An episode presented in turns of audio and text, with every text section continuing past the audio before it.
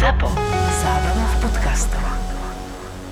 Možno si spomínate, ako pred 11 rokmi, áno, už je to 11 rokov, viac ako 11 rokov dokonca, dvíhal nad hlavu Stanley Cup vo Vancouveri. Išla z toho neskutočná eufória. Vtedy mu tam padla šiltovka dozadu a ako sám hovoril v minulej časti, pozeral sa na ten tým a, a v tom pohľade bolo, bolo, že sme to dokázali. Ja som vlastne ukazoval na ten tým, že to je náš, ako samozrejme musel som to preto ísť sám ako kapitán, ale to kredo som dával celému týmu, keď som sa otočil len išiel som k Batmanovi, že, že to sme my ako všetci. A 100% tam bol aj pocit satisfakcie, maximálnej satisfakcie za roky driny, pretože jeho prístup k tréningu a nasadenie v každom súboji na lade z neho urobili doslova legendu. Jeho energia na striedačke aj v šatni vždy burcovala spoluhráčov a aj z tohto rozhovoru ide naozaj čistá energia. No a aj táto tretia, posledná časť, rovnako ako predchádzajúce dve, ktoré nájdete nižšie pod touto epizódou,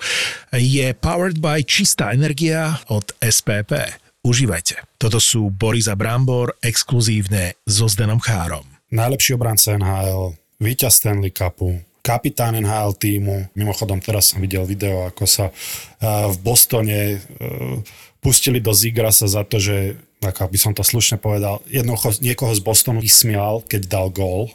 Tak tam som videl presne tú tvoju školu, že jednoducho držia spolu a išli tam do ňoho ako osy, aj keď sa nepobili, ale dali mu najavo, že, že to nehodlajú tolerovať a akceptovať. Takže stále to tam je, to, čo sme mali možnosť vidieť my, čo sme hrali proti Bostonu a Takže stále to tam je tá súdržnosť, čo ja som vám veľmi závidel mimochodom, lebo to nie je štandard ani v NHL a veľmi som chcel, aby som aj ja hral v takom týme, kde si všetci vedia takto pomôcť a kde sú naozaj takí súdržní, ako ste vy boli v Bostone, takže klobúk dole.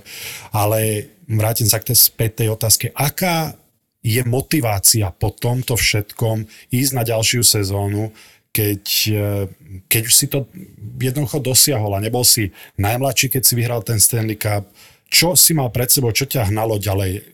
Znova ukázať, že na to máš, alebo ten tým na to má? Mm, ja si myslím, že keďže som bol v Bostone, mesto, kde, ak sa hovorí, že mesto šampiónov, pretože každý rok skoro niekto vyhral championship. A tuším, že Red Sox vyhrali v tom období asi 3, Patriots vyhrali 4, a Celtics 1 a my 1.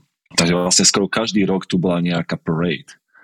A ja si pamätám, že Robert Kraft, majiteľ New England Patriots napísal taký krásny kvót, ja si ho teraz úplne možno doslovne nepamätám, ale, ale znelo to asi v takom štýle, že najťažšie na úspechoch je udržať si ich. Uh, no a to bolo pre mňa také, najprv som tak ako hovoril, že ako, ako, aké je to ťažké, no ale Neskôr som pochopil presne, čo tým myslel, pretože či už z hľadiska biznisového, či je to salary cap, či je to tá motivácia pre tých hráčov vyhrať znova, tá následujúca sezóna bola veľmi ťažká pretože každý, každý jeden tým hral ten najlepší hokej proti nám. Každý sa chcel primerať k nám, každý sa chcel ukázať, každý hral Stanley Cup Champions. Takže my sme do každého zápasu išli a to bolo jedno, aký ten tým mal e, rekord, ale nás hrali ako extrémne, extrémne dobre. Vtedy som aj cítil, že, že tá naša organizácia v tom nemala skúsenosť. Áno, oni samozrejme každý chce vyhrať back to back a, a teraz máme tým, ktorý vyhral, tak budeme vyhrávať aj následujúce roky, no ale je to extrémne ťažké vyhrať back to back. No a vtedy som videl, že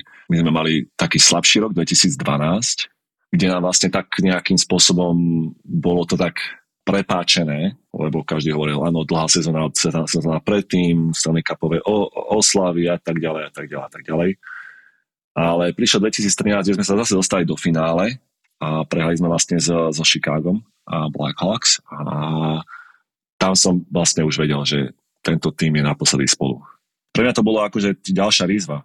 Zostať tam čo najdlhšie a snažiť sa vyhrať ďalší Stanleyho pohár. No a za to obdobie, od, odkedy sme vyhrali, sme sa vlastne dostali tam uh, vlastne v tom finále ďalšie dvakrát, 2013 a 2019, no ale nepodarilo sa to. Z týchto momentov také najväčšie sklamanie, uh, boli to tie finále ďalšie, alebo boli to iné momenty? Tie finále sú ťažké. Uh, to je, fú, to je, ten 2013 to, priš, to bol taký šok. My sme boli všetci v tom, že ideme do Chicago a budeme hrať 7 zápas a tam prišli dva, dva goly tak rýchlo, že sme aj nevedeli, čo sa stalo a predtým, ak sme sa vlastne nejak uh, usporiali späť, tak už vyhral, Chicago vyhral, no, vyhral Stanley Cup. Takže to bol také, taký úplne šok, že to mi zostalo celé leto také, tiež taká skúsenosť, že to človek nikdy nevie, čo sa ako rýchlo môže otočiť. Ale ten 2019, tam to bolo také, tam som cítil, že to je taká asi posledná šanca. Ešte, ešte pre takú tú našu generáciu, čo sme tam boli, tak ešte tí, tí hráči spolu a tam som cítil, že tam, tam sme boli lepší tým, ale sme nedokázali hrať ten najlepší hokej práve v tom finále. My sme hrali veľmi dobre až do toho finále, každý tým sme prevalcovali, hrali sme naozaj super a v tom finále nám nejak tá forma nevydržala. Tam sme sa trápili a, a St. Louis mal ako to... St. Louis, St. Louis. Oni mali sezónu, ako to bolo oni boli v januári posledný tým v tabulke. Áno, áno. Úplne, áno, úplne posledný tým v tabulke a tuším, že oni potom v 35 alebo koľkých zápasov vyhrali 30. Potom sa dostali do finále a tam nás porazili v 7 zápasy na domácom lade. To bolo pre mňa akože osobne to bolo to najväčšie sklamanie, to som mal. Oh.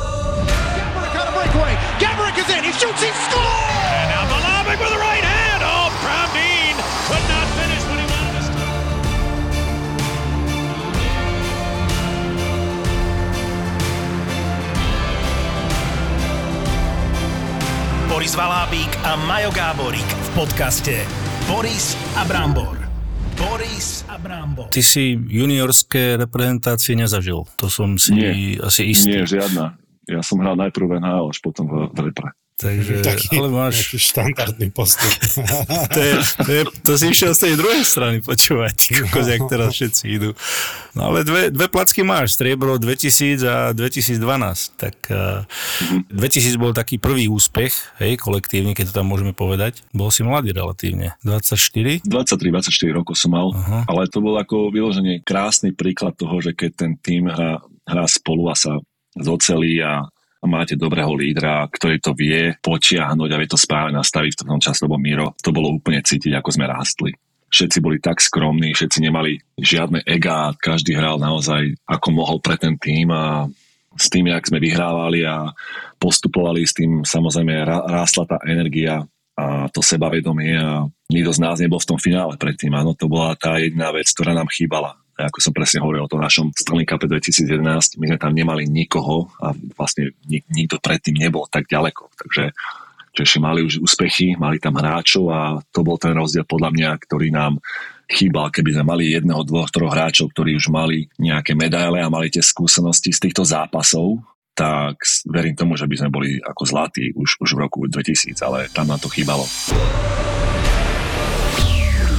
To bolo nádherné, ako ten prvý úspech prvotný úspech, ako sa vrátiť domov a tá eufória, to Slovensko, ako hovorím, ten Stanley Cup vyhráte pre, pre to mesto, pre tých ľudí, fanúšikov práve v tom meste a, a je to nádherné. Je to niečo neskutočné mať, mať tu parade a milióny ľudí, ale keď vyhráte a urobíte úspech pre svoj národ, tak to oslavuje celá krajina to je neskutočné tiež, to je krásne. A, takže to bolo niečo, čo si budem do konca života tiež pamätať. A ako to vyzeralo v tom lietadle na ceste do Mouzy? A ako to vyzeralo po pristáti vlastne? Eufória, však uh, zaslúženie a keď sme pristali v tej Bratislave, no to už keď sme pristali plné letisko, sme videli ľudia, fanúšikovia, vlajky, ako neskutočné, ako krásne, krásne to bolo a tá celá cesta až na to námestie, tie davy ľudí popri ceste a pocit také hrdosti, že ste Slovák, že ste niečo urobili pre ten národ a to spojenie toho národa, ako nikto to neriešil teraz nič politické, nič také, všetci oslavovali, všetci boli spokojní a šťastní. O ničom inom sa týždeň nerozprával, len o tom, ako je to obrovský posun vpred a aj bol. Bolo to určite taký, taký prvý stupienok, kde nás to niekde dostalo na nejakej mape toho Ačka kategórie a odtiaľ sme sa zase posúvali ďalej a samozrejme veľmi to polepšilo celkovo pre všetkých, či už to bol Slovenský zväz, chlapci sa dostali, dostali angažma, dostali lepšie ponuky. To je krásny príklad toho, že že keď ten tým vyhrá, tak potom každý z toho má benefit, každý sa niekde inde posunie. Konec koncov chalani sa dostali do NHL. Keď sa zoberme Višňu, hej, Lubo Sekeráš, chalani boli draftovaní, Peťo Bartoš, takže ako hovoríš. Úspešný tým produkuje úspešných hráčov, sa hovorí. Presne. Keby si porovnal 2012-2000 uh, tie striebra. Obidve majú nesmiernu hodnotu, a veľmi podobné, pretože v tom 2012 som zase bol ja v tej pozícii, kde som mal tie skúsenosti, ešte pár chlanov, ale pomerne mladý tým a tam som cítil, že tá úloha moja je stále dodávať tú motiváciu, tú energiu, pozitívum, prizvukovať to a implikovať všetky tie skúsenosti, ktoré som nabral, či už v reprezentácii, či už v NHL, v kluboch a tak ďalej, do toho týmu. No a pre mňa osobne, a myslím si, že pre všetkých bola ešte extra motivácia tá, že náš dobrý kamarát tragicky zahynul a ja som si zobral vtedy na mestovca sveta ešte predtým, ak vôbec začali jeho dres. A som povedal, že to bola moja taká úloha alebo také predsazatie, že keď vyhráme, dám dám to ako na seba. Aby som teda stále všetkým pripomenul, že že myslíme na toho Palina a je stále s nami a síce sa to nepodarilo úplne až do toho krásneho zlatého konca, ale myslím si, že to malo tú hodnotu pre nás, ako keby to bolo zlato, lebo nikto nečakal od nás, že ten tým, aký sme mali, sa dostaneme až tak ďaleko a že budeme hrať finále, no ale tam sme naozaj prehrali s lepším, ako tam uh, sme sa snažili, ako sme vedeli, ale naozaj, keď máte tým, ktorý má také hviezdy, ako je Daciuk, Malkin, Ovečkin, už sme asi nedokázali to mačovať, ako tú šikovnosť, tú zručnosť, eh, tú kvalitu, ktorú mala ruská reprezentácia, tým tlakom a tým, jak hrali, tak eh, postupne tam bola vidieť tá prevaha. Boris Valábík a Majo Gáborík v podcaste Boris a Brambor. Olympiáda, tá nešťastná prehra o tretie miesto. Tam ste mali samozrejme asi najlepší výber. Tam to bolo, no, to bolo obrovské sklamanie. Ani Marian, ty tiež asi môžeš povedať, že to bolo, to sme boli všetci tak sklamaní, lebo zase dobre rodohraté a tam sme to myslím, že všetci nejak nezvládli už, už potom hernia a tá zodpovednosť, tá disciplína. A asi sa tam, všetci, keď sa na to pozrieme späť, všetci môžeme ukázať na nejakú vec, ktorú by sme urobili možno ináč, ja neviem, ale my, ako, ako sme hrali, sme dali vlastne Fínom obrovskú šancu sa vrátiť do zápasu. To je číslo jedna, ako podľa mňa to bola na, naša vina, že my sme nehrali tak, ako by sme mali hrať tú tretiu tretinu. Tam to bolo, ja som sa k tomu veľakrát vyjadroval, to sme si fakt, že 3-1 ideme do tretej tretiny a, a to sme si sami jednoducho posrali, no.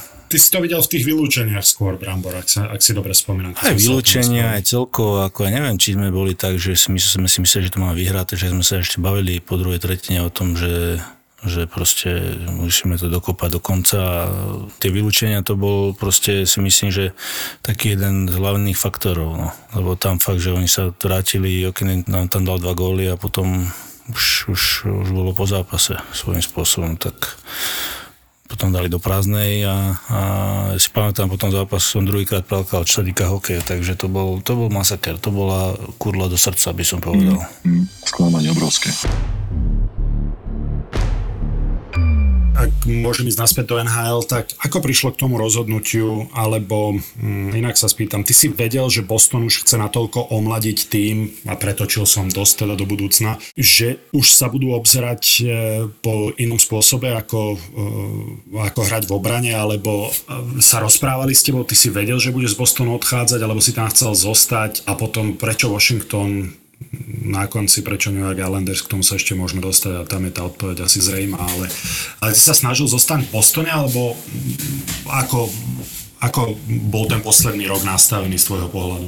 Pre mňa to prišlo dosť tak nečakanie. Ja som, e, my sme hrali vlastne tú poslednú moju sezónu. V Bostone sme hrali v Toronte počas tej pandémie covidu, tak e, sme všetci sa presunuli do toho Toronta. Hralo sa playoff tam a tam sme nepostupili ďalej a prišlo také obdobie, kde ja som bol vlastne voľný hráč. No a tak e, po tej sezóne som to nejak moc neriešil aj na tých koncov sezónnych meetingoch a boli tam nejaké také krátke debaty, ale bol som v tom, že však e, zostanem a určite nájdeme nejaké riešenie, nejaký kompromis a bol som si vedomý toho, že kde som v kariére a kde, kde môžem a kde nemôžem e, nejak vkročiť, čo sa týka platu a tak ďalej, aj, aj tej dĺžky toho kontraktu.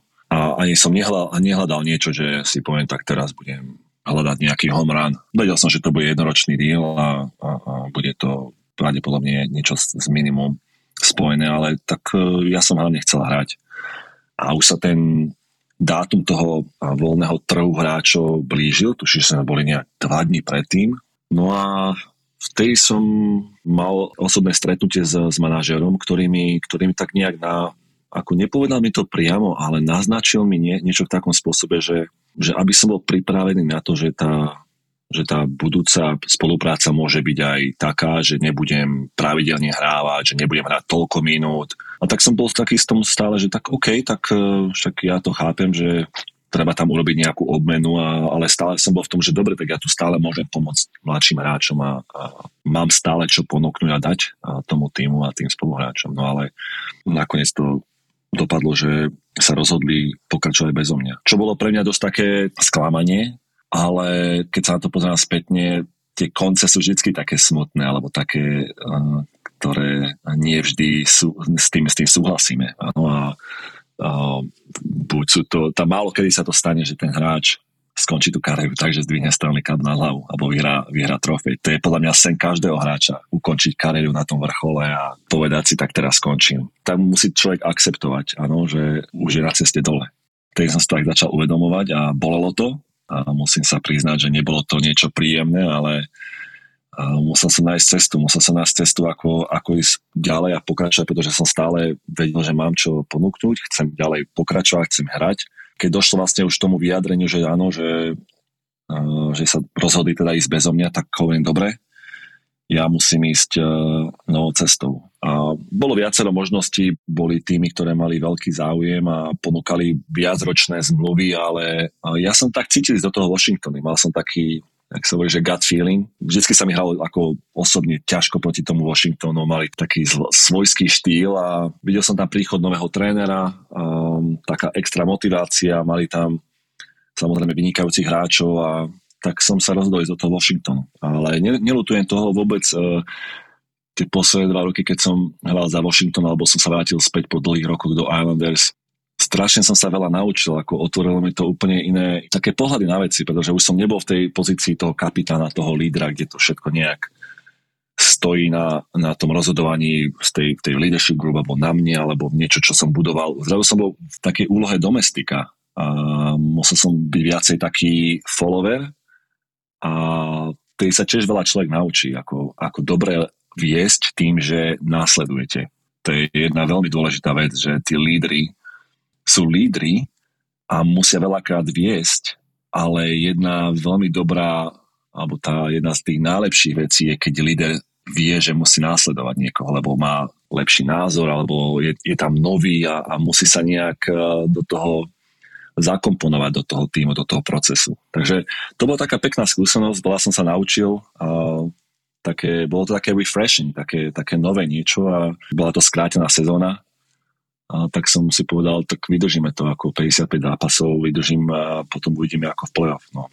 Takže výborná skúsenosť. Ale aj na to si potreboval veľkú dávku pokory, predpokladám, keď si 15 rokov niekde kapitán, vyhrali ste Stanley Cup, bol si tam ty úspešný, jednoducho si tak ako si hovoril, že ten charakter a všetko si tam pomohol vybudovať na to, aby bol Boston tým, čo je teraz. Veď aj, aj napríklad o tom, ako som to ja vnímal, som už hovoril. A teraz si prišiel niekde inde, kde tie veci, ktoré robí tá líderská skupina, alebo povedzme, že ten kapitán, ktorý tam je, dajme si ruku na srdce, nie vždy si považoval za ideálne, alebo nie vždy by si povedal to isté, ale povedať si, že OK, hm, ja tu už neplním tú rolu, ktorú som plnil v Bostone, nie do detailu, pretože lídrom si určite bol, ale, ale už nie tým top, povedzme. Tak e, mal si aj ty taký pocit niekedy, ja ozaj, že úprimne sa pýtam, že si si musel hrísť do jazyka, že OK, že, že proste pokora je na mieste? Mal som také momenty, kde som si hovoril, tak toto by som robil ináč, ale v začiatku ja som sa hlavne sústredil na to, že som mal ak sa hovorí, že otvorené oči, uši a počúval som. Áno, ja som sa snažil veľa, veľa ako nasávať a snažil som sa tak ako zoznámiť sa s tým balancom v tej kabíne a kto je kto, kto je aký líder, či lokálny, či viacej viacej tým, čo robí, kto má aké tendencie, ako vlastne komunikujú tréneri, hráči počas zápasu, počas stres, stresových situácií a tak ďalej. A potom som začal vlastne implikovať také svoje, svoje impulzy do toho týmu. A no, keď som niečo videl, tak som, tak som vlastne povedal tomu hráčovi, že myslím si, že by to mohlo urobiť aj ináč, alebo povedať ináč, alebo začať robiť takto. A ten leadership a ten vývoj to je proces, to trvá. A jak som hovoril aj s tým Bostonom, tým, že som tam bol nový, tak som vedel, že neurobím zázraky, áno, neurobím hneď prevrat z nejakého hráča na niečo, čo, čo teraz ho vidím ako niečo lepšie v budúcnosti, ale skôr som sa sústredil na to, aby som možno v tom hráčovi zasadil nejaké, nejaké semienko niečoho, čo, čo bude neskôr rásť a niečo mu pomôže. Možno si spätne povie, aha, tak som vďačný za to, čo mi Zi povedal vtedy. Lebo teraz, o tri roky neskôr, je som v tej istej situácii, ale už to budem riešiť tak, ako mi to poradil Zi. Ja som sa viac menej snažil alebo sústredil na také menšie veci a samozrejme, keď bola nejaká vec, tak uh, som povedal svoj názor a povedal som to celej kabíne a, a nemal som vôbec prečo dávať ako servitok pred ústa, ale nebol som ten rah rah guy, ktorý by to tam ako riešil a viedol. Ja som hneď od začiatku povedal do všetkých médií, ako Ovi je kapitán. Ja som tu není na to, aby som tu bol kapitánom, ale na to, aby som tu pomohol tomu týmu rásť.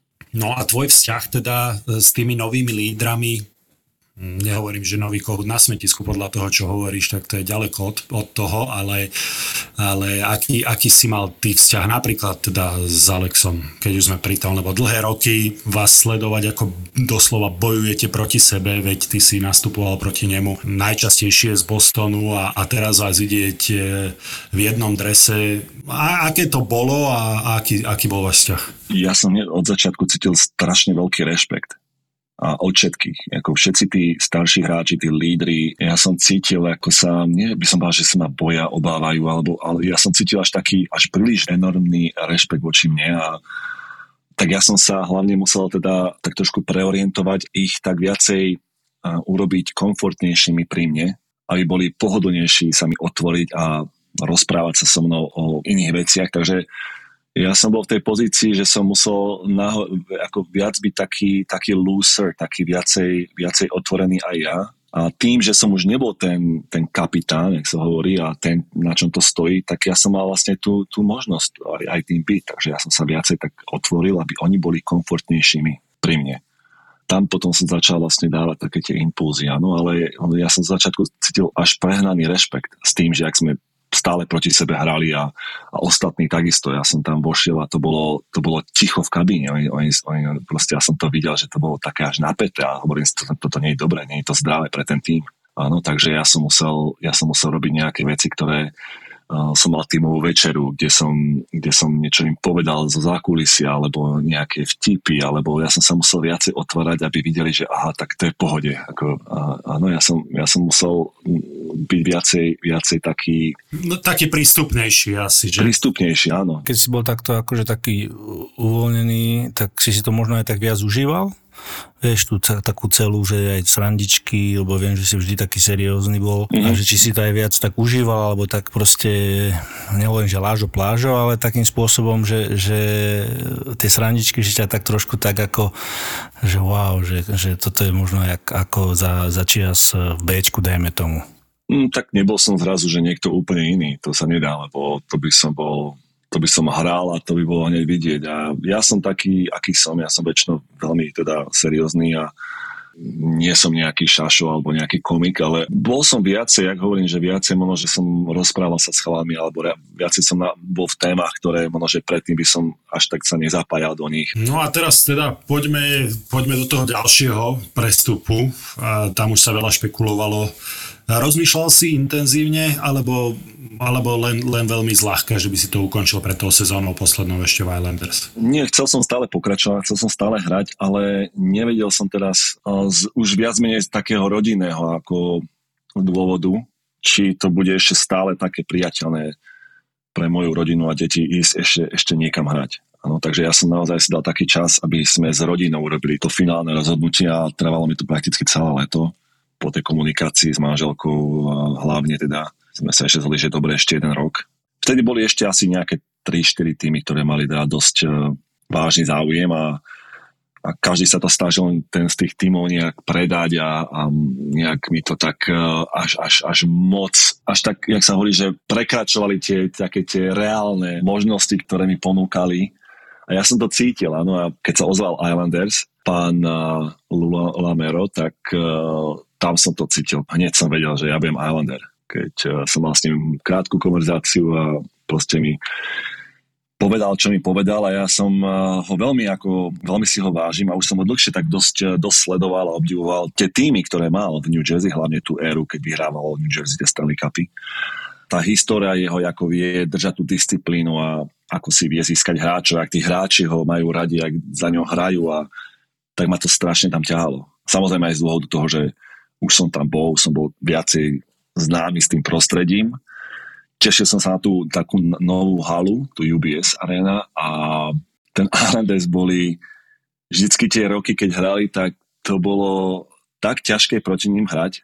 To každá jedna peťka hrala úplne rovnako a boli vždycky jeden zápas od toho, aby boli vo finále. Takže ja som tam videl ako teda takú možnosť a hovorím, tam ma to strašne ťahalo aj z viacerých dôvodov. No a bolo to samozrejme geograficky najbližšie Bostonu, takže som videl potenciál byť dosť často doma a bolo, bolo to ako flexibilné, keď som mal tie konverzácie s pánom Lámerom a, a s, s Barry Trotz, s koučom a takže tam som, tam som podpísal a tam, kde je tá organizácia dnes a kde bola, keď som tam začínal, tak to je, to je neskutočný ako prevrat, ako to, čo tam urobil za tých 7-8 rokov, čo tam je manažérom a, a to, jak e, sú všetci ako oddaní tomu, čo on aplikuje. Hovorím, tam som sa strašne veľa naučil a mal som s tým, a stále mám veľmi, veľmi dobrý vzťah.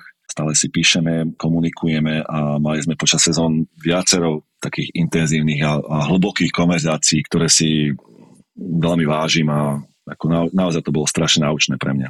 Vás dvoch si ja viem veľmi dobre predstaviť. On je tiež taký, že striktný, ale fair. Dá šancu, ak to niekto nebude robiť, tak si viem predstaviť, že vie byť veľmi zlý, ale, ale nezahadzuje ešte predtým, ako dá šancu. Veľmi férový, veľmi férový a strašne, strašne si váži, keď si lojálny, keď si oddaný tomu týmu a on urobí pre tých hráčov všetko. Všetko spraví pre hráča, pre komfort, pre zlepšenie podmienok. Tam tam to ako je tak zorganizované a, a tak zladené a, a tá harmónia toho všetkého, že áno, je to aj, sú tu rules, nejaké pravidla nastavené, ale nie je to také, že by to bolo vyloženie obmedzujúce, len to proste, keď to robíš, tak si tak nemáš problém nemáš problém. Musíš len robiť to, čo od teba očakávajú a keď to robíš, není problém a keď si získaš tú jeho dôveru, tak on, on ti vráti 10 násobne späť. A už ste nemuseli byť oholení, hej? Už si mohol mať aj bradu. Nie, nie, musí, musí byť oholený. Každý deň musí byť oholený a nesmú ti trčať pár takých vecí, no musí byť samozrejme upravený, musíš reprezentovať a trčať vlasy z prilby nesmú a tak ďalej, ale to sú také veci, ktoré podľa mňa by mali byť úplne základom, ako to je, Preto to súčasť, viem, to súčasť, to súčasť. Ja, ja, by som, ja, ja, ja súhlasím, to ako, ako ja, áno, ja, ja Tak ale tebe vytrčali vlasy. Komu, Zdenovi? No tebe, no tak Zdenkovi, to je, ten má najmenší problém. Ale ľahko sa mu to hovorí, vieš, nie, takými vlasmi. Nie, počkaj, počkaj, akože ja by som bol fér. Ja som prišiel ako, ako tréner do reprezentácie do 15 do 16 rokov a jednoducho mne vadilo, že chala chalani majú žlté šnúrky na korčuliach. Keď som sa ich pýtal, že prečo, aj Ovečkin má. No, vieš čo, keď budeš hrať tak ako Ovečkin, ale najprv hraj tak ako Ovečkin, najprv daj toľko gólu, potom si môžeš dať žlté šnúrky. Ale mne sa práve na Lvovi páčil, že všetci sú na jednej lodi, nie, že hviezda môže prísť s bradou a s dlhými vlasmi. A ja presne viem, že čo Zdeno myslí. Ja som aj vedel, že, že v tomto si budete rozumieť teda, ale vieš, že sa chcem dostať, že čo boli, a ak môžeš prezradiť, lebo to by ma zaujímalo, že čo bolo to teda, že čím si ťa on získal? Keď si hovoril, že viacej telefonátov tam bolo. To bol pocit, ako ja som, ja, ja strašne verím tomu, ak sa hovorí, že gut feeling, tomu pocitu, ako tomu prvotnému pocitu, ale ja som vedel ako o tých pravidlách a o tej disciplíne a, a nie, že by som, zase opakujem, nie, nie je to nič, čo je nejaká a, buzerácia alebo nejaké ponižovanie. Je to, je to naozaj len nastavené na tom, že tým je prvý. Každý je tu rovnocený a žiadne výnimky. A vždycky je tým, tým, tým. Vždy. Ako na prvom mieste. Ja by som doprial každému mladému hráčovi cez to prejsť, cez taký nejaký proces toho preniknutia alebo toho prvotného zoznámenia sa s, s, s profesionálnym hokejom. Pretože tam si vybuduješ tie správne návyky a robíš tie správne veci dobre. A to je strašne dôležité že už od začiatku sa naučíš robiť tie správne veci a robiť ich dobre. A sú to malinké veci. Áno, to, že si oholený a to že, to, že máš byť ostrihaný, upravený a to, že nemáš nosiť všelijaké iné logá a sponzorov, ale vždy tam bude ten New York Islanders. Kravata pekne uviazaná až hore, lebo reprezentuješ ten tým. A Lou je špeciálny chlap, ktorý má 80 rokov, ale nikdy by si nepovedal, že, že sa správa, alebo alebo vyzerá ako 80 ročný. On príde na zimný štadión 5.30 ráno a pozdraví každého jedného pracovníka toho štadiónu. A každý jeden pracovník toho štadiónu má oblečenú súpravu New York Islanders a každý jeden je oholený a upravený a ostrihaný. Ale za každým príde a povie dobré ráno, ako sa máte, každého pozná rodinu, pozná deti, mená, posiela pozdraví, ako to je neskutočné, ako to je... On sa napríklad spýta otázku, čo môžem urobiť pre teba a tvoju rodinu, aby si mohol robiť tvoju prácu lepšie predtým. No a povieš mu, ja neviem, a kuchár mu povie, no máme tu na takúto, takúto trúbu a môže byť lepšia takáto, lebo lepšie, on povie, OK, hotovo.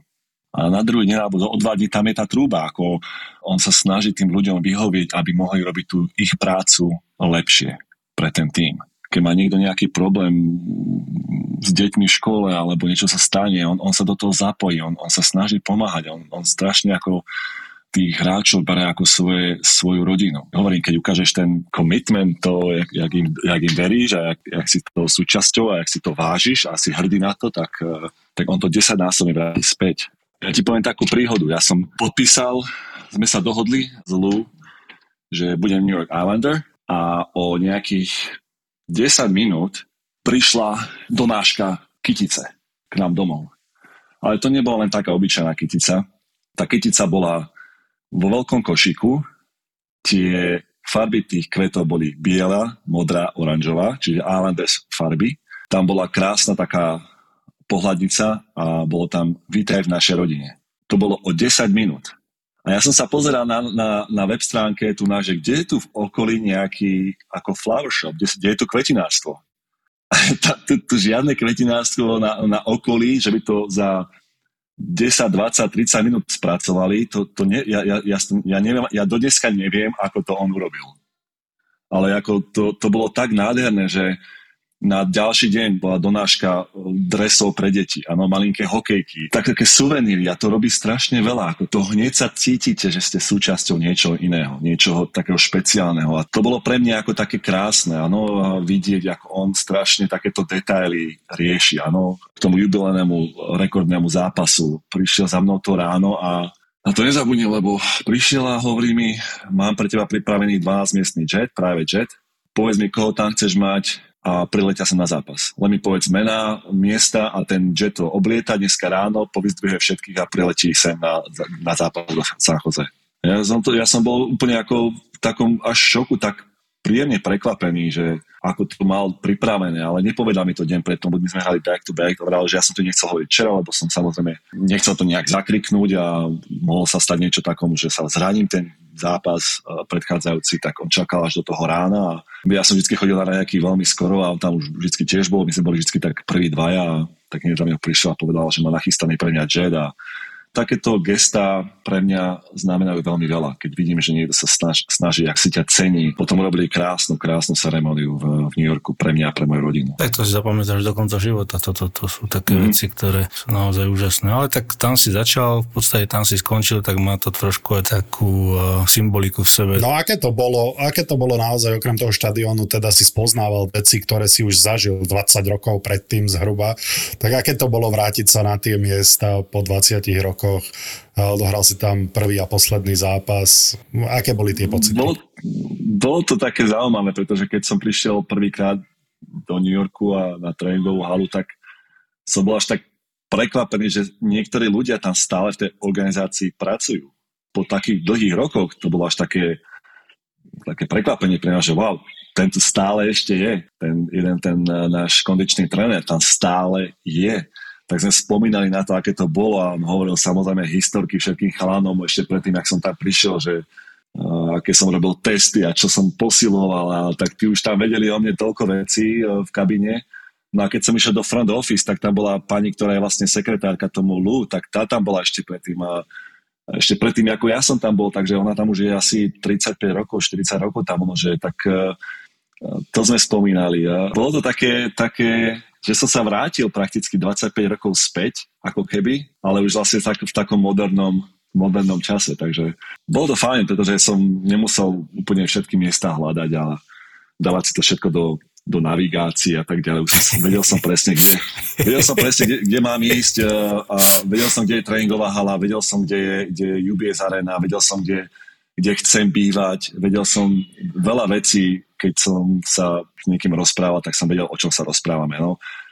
napríklad vo Washingtone som pokaže si musel dávať veci do navigácie a tak ďalej, lebo som nepoznal Washington veľmi dobre, áno. Takže v tom New Yorku to bolo z tohto veľmi ľahké, pretože keď sa niečom rozprávali, tak som bol viacej v obraze a viacej taký zoznámený s tým prostredím. A samozrejme som videl tých, tých fanúšikovia, to bolo ako jedna vec, ktorú som videl, že ako strašne sú oni vášniví. Ako to bolo, ten New York Islanders má veľmi, veľmi takú špecifickú uh, fanbase, ktorá zažila tú dynastiu v 80 rokoch, keď vyhrali vlastne Stanley Cup 4 roky po sebe.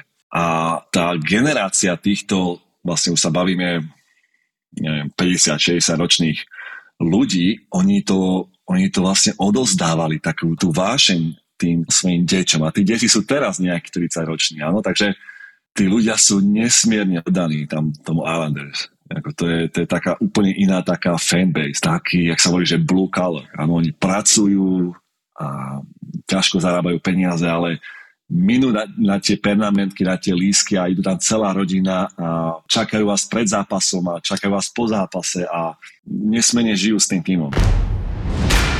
Tati, auto je top?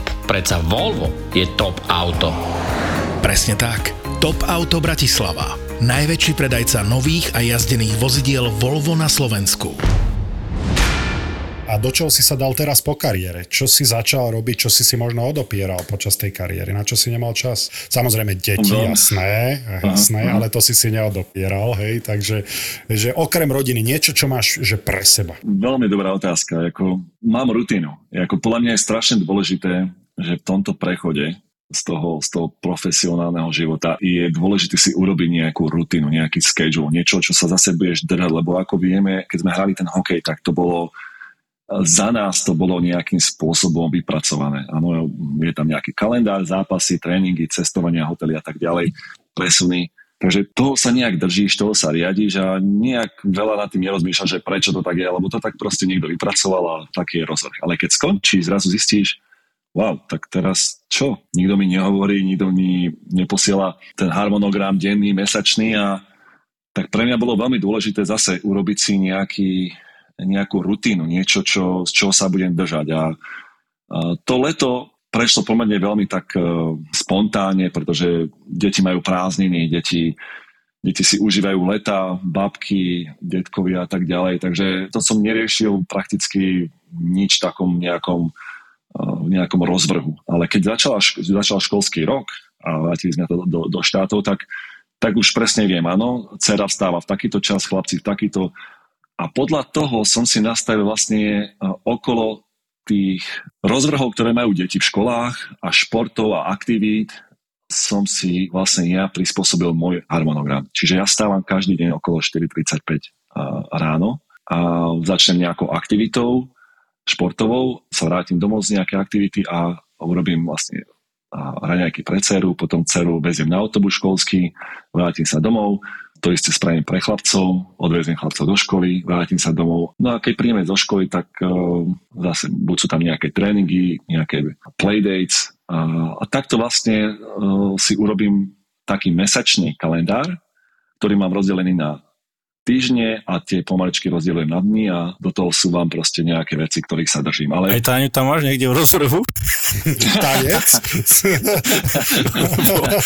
lebo, zatiaľ som by tam nepočul. Áno, tak to je, to je taká ďalšia vec, že, že musel som nájsť taký malinký priestor v tom harmonograme, ktorá ona mala 25 rokov e, nastavený, vieš, takže samozrejme to je, to je priorita, že musím, musím byť e, viacej súčasťou a, pomáhať, pretože Tánička to riadila a ťahala počas celej mojej kariéry, celú rodinu, starala sa o všetko, takže Teraz sa snažím len jej odobrať niektoré veci, ktoré, v ktorých jej môžem pomôcť a, a môžem mať viacej času pre seba a aby tá rodina bola spokojná, tie deti mali mňa ako otca čo najviac pri sebe a aby sa mi mohol dávať to, čo som sa naučil vlastne v tom športe. Také tie ľudské hodnoty a to, čo mňa naučil šport, je teraz také odo mňa taká zodpovednosť predávať mojim deť, deťom, dávať im to a snažiť sa, aby, aby vyrastli strašne dobrí ľudia a, a správne, správne chovanie mali a tak ďalej. A čo ťa láka možno testovanie alebo nejaké také uh, bucket list veci, ktoré si ešte nedokázal si nejak uh,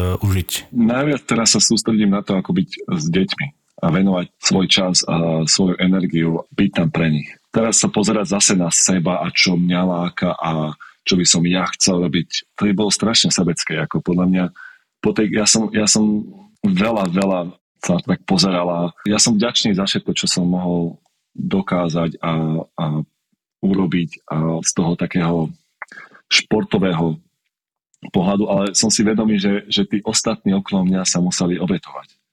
A teraz im povedať, no ja by som chcel teraz cestovať tam a robiť toto a to ako, to by bolo ako, to by bol už extrém. My sme sa, my sme sa cez leto bavili, spamätám na ulici, uh, že stále ty máš takú tú tendenciu uh, vlastne, že trénuješ možno ako, ako niektorí trénujú letnú prípravu aj teraz po kariére, ale pociťuješ na sebe, že si možno nejaké to kilečko pribral, alebo sa tak pozrieš na seba, ej, mal by som proste niečo robiť na sebe, alebo takýmto spôsobom. Práve, že som ako schudol, práve tým, že už nerobím také ťažké váhy alebo také intenzívne tréningy.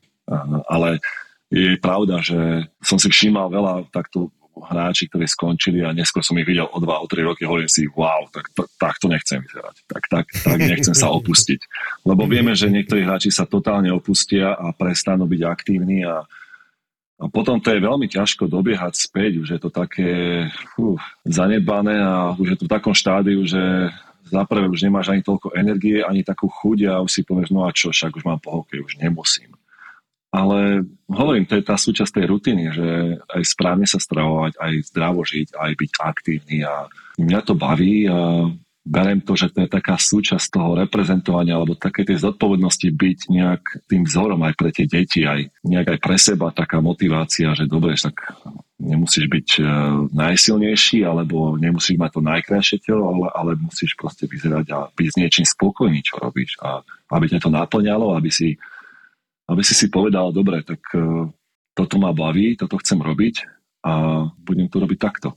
Lebo je to konštantné. No a pre teba je to stále tá posilka, alebo už e, možno zmeníš názor aj na golf, alebo je to bicykel, alebo videohry, mm. bicie? Ja neviem, čo, čo máš ty teda? Vytrvalostné športy, ako ja som mal vždycky strašne rád to bicyklovanie, takže stále si chodím zabicyklovať a behám, začal som, začal, začal som viacej behávať. A pre mňa to je byť vonku, byť v prírode.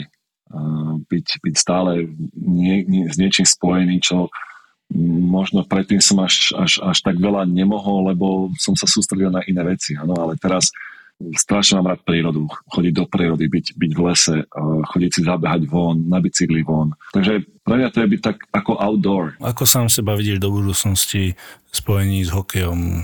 či vôbec, alebo v rámci trénera, možno v manažmente, že či tam vôbec vidíš nejakú spojitosť, viem, že teraz sa chceš venovať rodine, ale podľa mňa určite príde na teba niečo, že čo by si chcel robiť e, možno sám pre seba. Nechávam si čas, e, snažím sa byť trpezlivý, ale aj taký motivovaný. Nechávam si od dvierka otvorené, lebo keď to príde, tak príde a keď nie, tak tiež budem s tým OK, ale tým, že som teraz tak naozaj zameraný na rodinu a na deti a na tie aktivity rodinné a športové s nimi, tak sa nejak e, neangažujem alebo nejak nedávam to meno von, že som ready, lebo nie som ready. To by som si zase moc namýšľal, aby som, by som išiel do niečoho bez toho, aby som bol pripravený. A to je také najhoršie, keby som teraz mal ego a išiel niekde do niečoho pracovať a povedať si, však ja to poznám, však som hral hokej, ale je to iné manažovať, je to iné trénovať, je to inak dávať tomu hokeju z tej druhej strany. Ako to tiež sa človek musí naučiť. Nie vždy najlepší hráč môže byť najlepší tréner.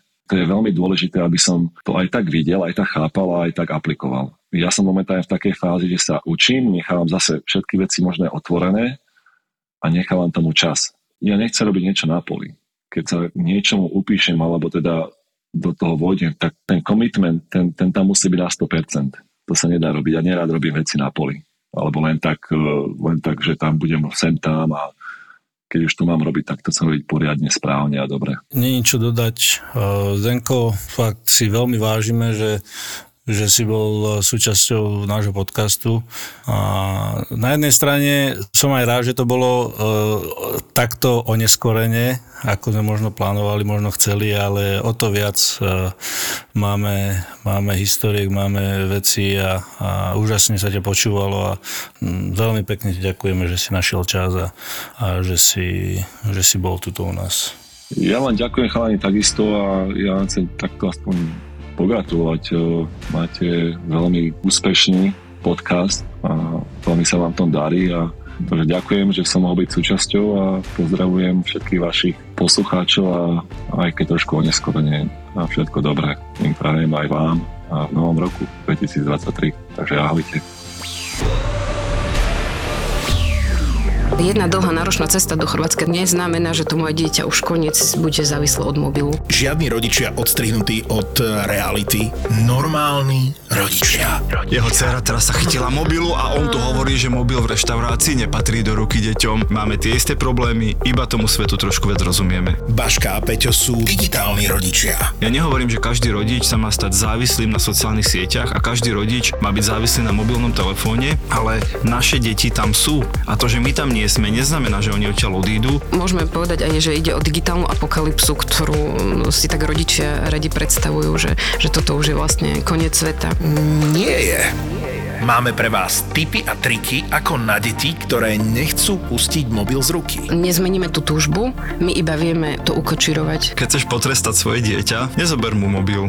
Zober iba nabíjačku od jeho Áno. mobilu a pozeraj sa na to Čo zúfalstvo. sa bude diať? ZAPO v spolupráci s SKNIC ti prinášajú podcast Digitálni rodičia. Digitálni rodičia. A my sa čudujeme, že dvojročné dieťa chce mobil k jedlu a trojročné dieťa sa už nevie zahrať inak ako na mobile. Tie deti sa už dnes narodili s mobilom v ruke. A musíme si Peťo povedať, že to poloročné dieťa, ročné, ktoré už chodí, sa vie postaviť Počkaj, na ono, ono, skôr ak sa postaví, tak už vie preskočiť reklamu na YouTube. Vie, vie presne, kde má ťuknúť. Digitálni rodičia. Digitálni rodičia. Sponzorom typovačky Borisa Brambora je stavková kancelária Fortuna. Typujte zápasový špeciál na jej facebookovom profile Fortuna. Stavte sa. Stavte sa. Maličky. Kto je maličký? No, tatinko má maličký pipik, že? Bobeko. Kto je maličký? A povedz, čo je táto? Čo je táto? Gonius. Genius, presne. Genius je táto?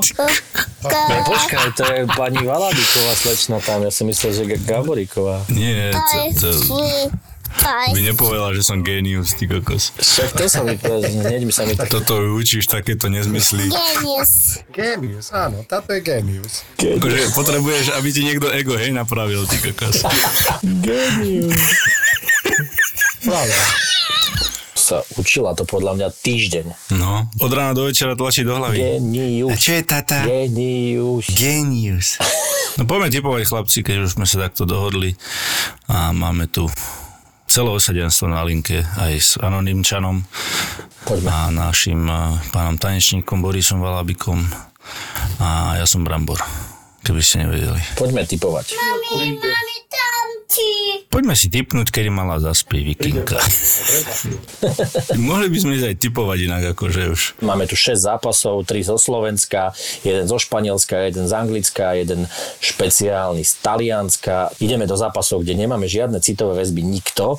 To som veľmi zvedavý, ako budete typovať. Slovan Banská Bystrica. Ty nemáš citové väzby e, v tomto zápase ani na jednu stranu, anonymný? Mm, neviem, no tak dobre žijem, bývam, som Bratislavčan, ale zase akože by som nejako Slovan úplne... Záleží mi na tom, aby toho parďa sa nevyhodili, takže ja rovno hovorím, že dávam jednotku. Ja takisto, jednotka Slovan.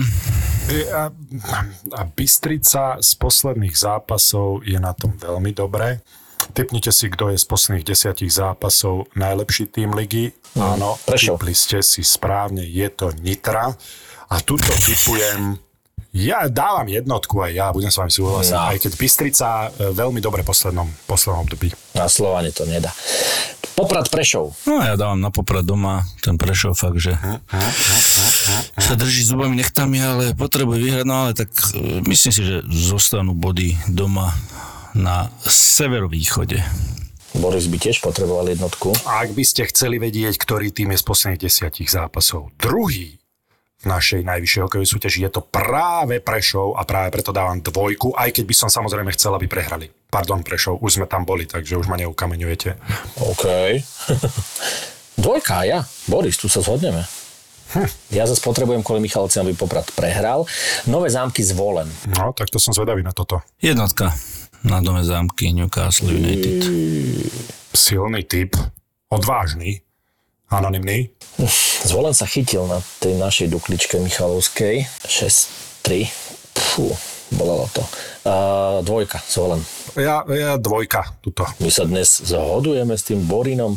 Dosť hokeja. Ideme tam, kde ste doma, futbal, Majorka, Real Madrid. No, Real príde na Majorku deň skôr, rozumieš, má Myslíš, že tam budú Majorka. spať? Že nejdu tam tým autobusom? Ale dávam dvojku na nich, bude sa im dobre hrať. Dávam aj ja dvojku na Real, aj keď Nie, Samozrejme, tu nie je o čom. Prosím Áno. ťa, tu nie je o Boris, čom. zase sme sa zhodli. No. Dobre, Premier League, Tottenham, Manchester City. Tottenham je piatý, Manchester City druhý. Naháňajú ten Arsenal silou, mocou za chvost. Ja dám kríž. Ó, to je dobrý typ, Idáku. Pekne, alibisticky, ako hovorí Boris. Prekvapil si ma pozitívne. Nech sa páči, anonymný. Ja dúfam v kríž, takže tiež ho dám. No, ja som chcel dávať tiež kríž, ale už sa nemôže. Môžeme sa toľko zhodovať? No tak ale. Áno, tak tiež. Mhm. Krásne. Dobre, pekný špeciálny zápas, veľmi zaujímavý. A tento špeciálny zápas si môžete tipnúť na facebookovej stránke Fortuna Stavte sa a môžete vyhrať stávkové Kredity. Takže za kredity si typujete zápas Milánske derby Inter AC. Som zvedavý veľmi, či aj so škrinkom, alebo bez škrinku. A kto hrá doma? Inter. To je len kvôli tomu, že či mám dať jednotku x alebo dvojku a x, preto by bolo asi jedno. Ja dám kto kríž. ide prvý? Aha, Kríž? si. Alibista. Ja som ti, Bramby, napísal tú jednotku, lebo som myslel, že uvažuješ. Dobre, bez uvažovania kríž. Ja, jednotka. Mhm. Ja tiež, jednotka. Anonymný mm. Michalovčan, my sme prepojení pupočnou šnúrou doteraz. Tiež Málo kto to vie, že sme dvojičky a teraz sme to potvrdili. Nie, ja som múdrejší, on je krajší. To tak je vidno na prvý pohľad. ja nie som krajší genius, vôbec. si Ja som génius, presne Genius, tak. Takže, aha. Tak ja som takže- krajší potom. Oveľa. Cha- chari- charizmatickejší som ja. Cha- cha- cha- To slovo sa nauč, ešte ho budeš potrebovať podľa mňa anonymný. Sponzorom typovačky Borisa Brambora je stavková kancelária Fortuna. Typujte zápasový špeciál na jej facebookovom profile Fortuna. Stavte sa. Stavte sa. Už 9. februára pôjdeš zase do kolien. Máme pre teba dve pandorine skrinky a v nich šmakocinky. Chalani z podcastu Peklo v Papuli otvoria Gastro Backstage a Zuzka z podcastu 3 neznáme bude riešiť ako zvyčajne mužov, vzťahy a sex.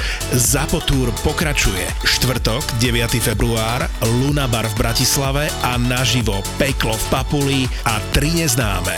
Vstupenky zoženieš iba online na zapotúr.sk. Zapo. Zábrná v podcastovách.